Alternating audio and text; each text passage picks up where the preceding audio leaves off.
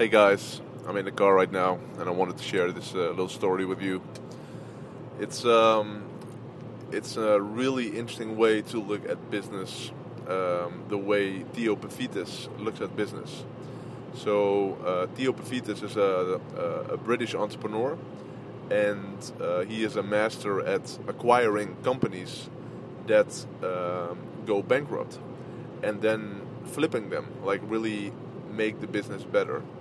And the way he he does this is really really interesting, and I never heard anybody uh, doing it the way he does it. So basically, what he um, his strategy is, and I, I, I, read his book when I was in London a while ago, and it was a really good book. It's it's a book by Theo Paphitis. He's a he's a British Dragons Den uh, guy, and I think the the name of the book is something like Enter the Dragon or something like that. And uh, but just Google it, you'll find it. And um, so basically, what he he uh, has always been doing um, is what he does is like every year, on average, he really checks out like 25 companies. So he keeps an eye on 25 companies, and most of the time, big retail chains.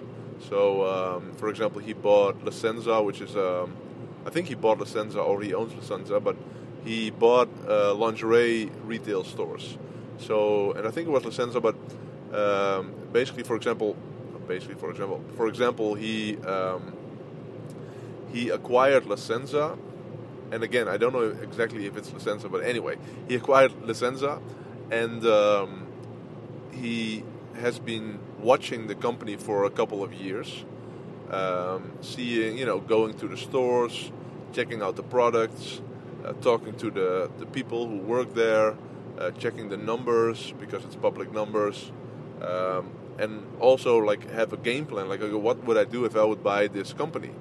And La Senza had like 150 stores in England, and whenever you check out 25 companies and you keep checking them out for multiple years, you know, some of those companies they will become, they will get into trouble, which is normal because one out of 25 companies, you know, they will definitely become uh, get into trouble.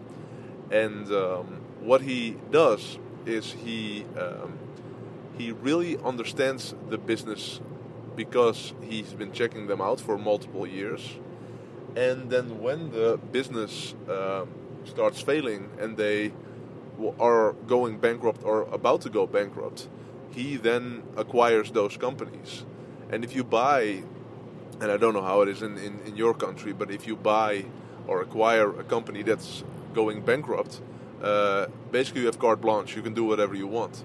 So what what he does is um, he buys, he acquires the company, for example, with 150 stores, and then he just checks out like the numbers. So the first thing he does is he literally so it's for example a business that does 100 million a year, and um, whenever he buys it, the first thing he does is he uh, deletes all the companies, all the stores that are not profitable. So, for example, there's 150 stores, and then he deletes 70 of those stores because they were not profitable so he doesn't have to pay the the, the bills, the mortgage, the, the rent, whatever. Um, you can basically delete it because it's a it's it's, it's different rules when you buy a, a, bankrupt company. And then the second thing he does is he uh, he goes through the products and sees okay which of these products are not profitable or not working well enough and which are working really well enough and what it, he then does is he deletes all the products that are not really working well and he gives the the products that are working well gives them more shelf space. So that's the second thing. And the third thing is that he um, he is um, um, getting he has to pay less on, for example, uh, storage because he puts the the storage into his own storage building, for example. So within a really short period, he I mean he buys a company for next to nothing. Uh, the company is losing 10 million a year and by just deleting the stuff that's not working, he really quickly goes to 10 million profits a year, which is a huge, huge leap, of, of course. But not by adding stuff or not by changing that much stuff, but by literally like deleting what's not working anymore. And um, this is a really interesting strategy, if you ask me. Like one of the big strategies we use with uh, with the bar raisers coaching program is we literally like keep watching like what can you delete out of your business and out of your life that's not working for you and most of the time that's the most profitable thing you can do in a business like really cut out everything that's costing you money time energy um, value um, all that stuff so uh, the leading is so powerful and it's so tough it's so tough for us to uh, to do that but the magic thing he does is he buys the company acquires the company and he doesn't really have an emotional attachment with it. So for him, it's not it's not that hard to delete stuff that's not working. For somebody who's been working on it for like 12 years and really believed in what he was doing, it's tough. But if you just acquire something like that, and I think it's really powerful for us to uh, to look at our company uh, not just as the entrepreneur, not just as the guy who works in the business, but also sort of as an as an investor. What would an investor do?